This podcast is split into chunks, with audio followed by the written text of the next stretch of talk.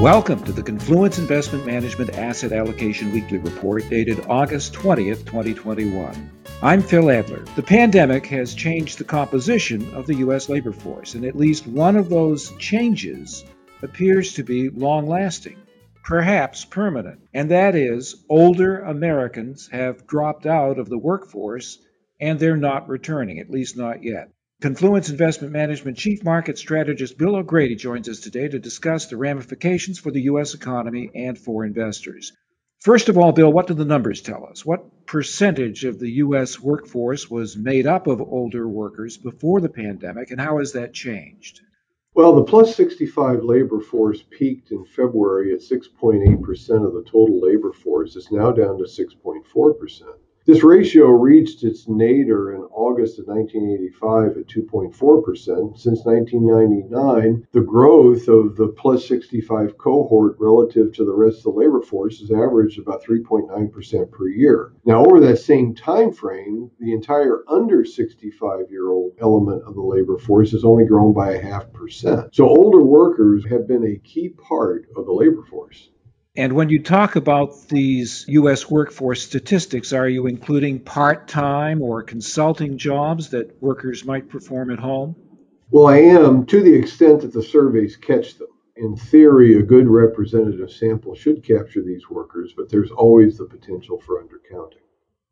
Well, certainly the pandemic appears to be the major reason older U.S. workers are staying away. How about, though, uh, broader demographic reasons? Could the aging of the U.S. population play somewhat of a role as, as the workforce skews older? A greater proportion of workers retires for more normal reasons?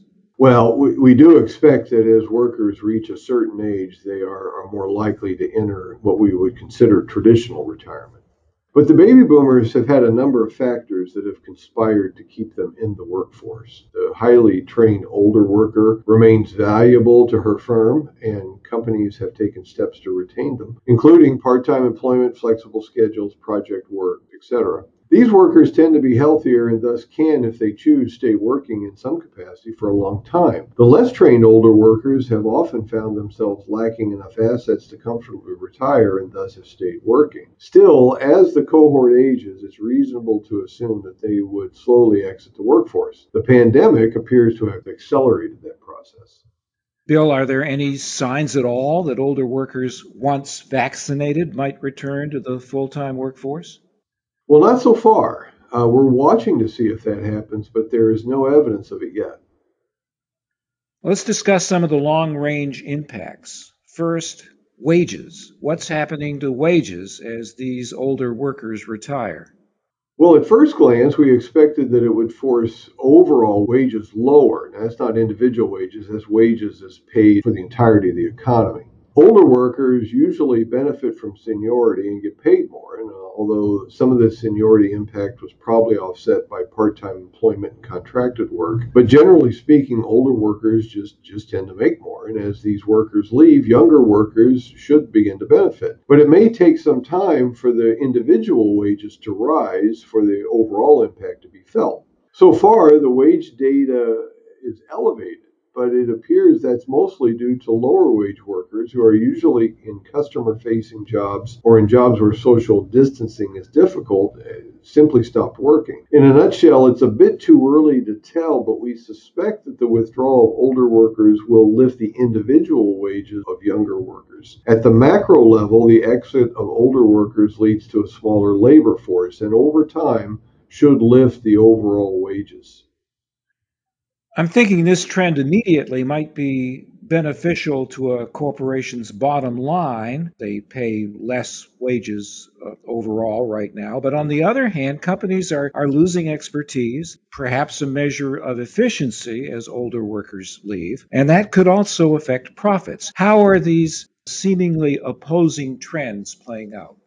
Well, this is a difficult question to answer, and it likely depends on the company. There are some aspects of tasks or works that require quick adoption and reaction, and, those characteristics tend to favor the young. For example, adapting to new software tends to be easier for younger workers because they don't have to unlearn earlier software. I can speak from this personally. I was an absolute whiz at Lotus 123. That didn't help at all in learning Excel. If your firm or industry requires adopting to rapid change, a younger workforce is probably a benefit. On the other hand, there are some other areas where experience helps. Living through product cycles or business cycles before can give a worker perspective. Of course, that depends on the worker. There are some workers that have 20 years on the job but may only reflect one year of experience 20 times. If one assumes that the supply of labor will fall as older workers exit, all else held equal, it will either contract margins or cause inflation.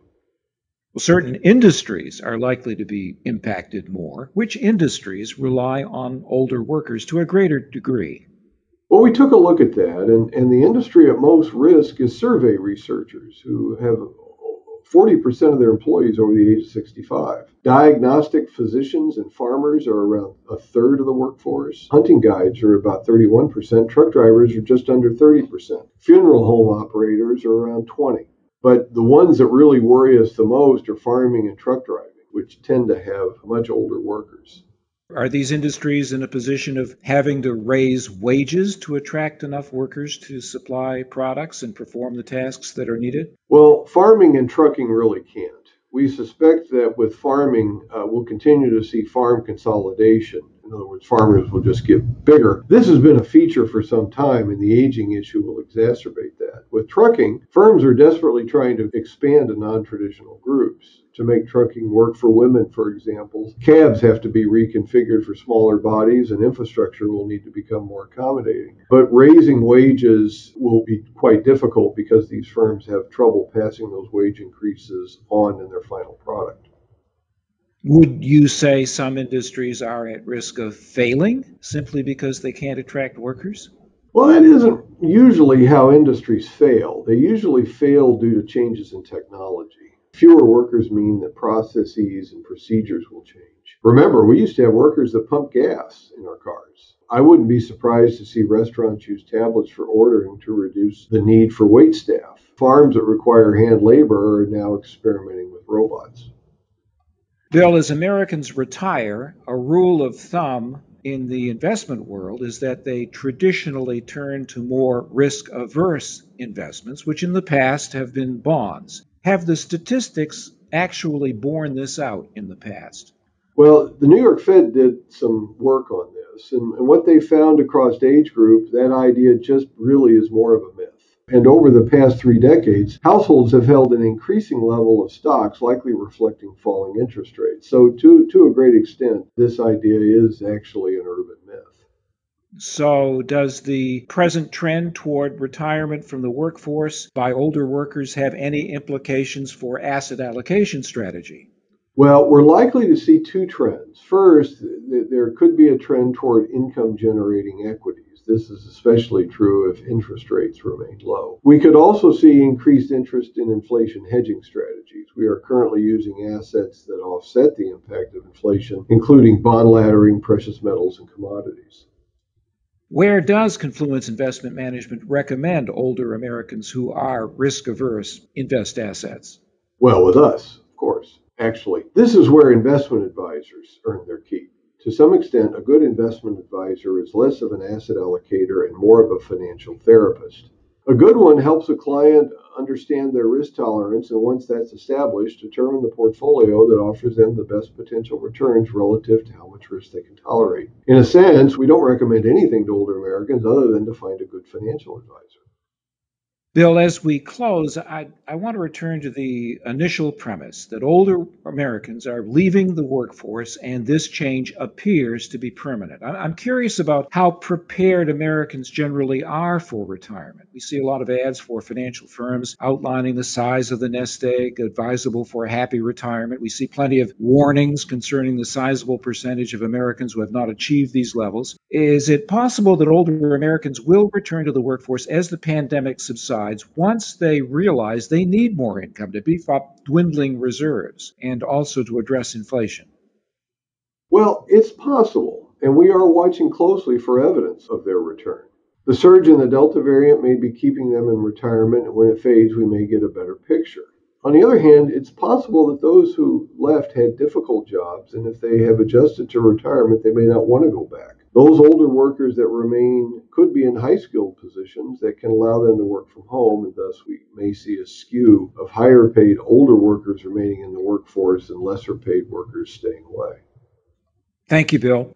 Our discussion today is based upon sources and data believed to be accurate and reliable. We wish to state that opinions and forward looking statements expressed are subject to change without notice, and this information does not constitute a solicitation or an offer to buy or sell any security. Our engineer is Dane Stoll.